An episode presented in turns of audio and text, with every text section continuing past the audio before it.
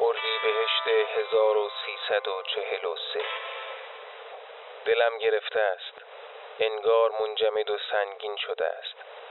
دیشب که به خانه رفتم دیدم قلب مامان درد می کند و حالش خوب نیست. بعد از نیمه شب درد ساکت شد و خوابش برد. امروز صبح هم حالش بد نبود ولی به هر حال اینها نشانه های خوبی نیست. اما این تنها علت ملال من نیست. از زندگی بی حاصلی که دارم بیزارم. نسبتا زیاد چیز می‌خوانم ولی اتش دانستن با این قطره ها سیراب نمی شود از طرف دیگر دست و بالم برای نوشتن بسته است.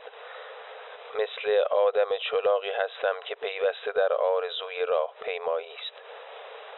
در دلم هزار آشوب است که راهی به بیرون نمی یابد آتشی است که زبان نکشیده می افسرد تنها مرا می سوزد و سوختنی است که هیچ روشنی ندارد.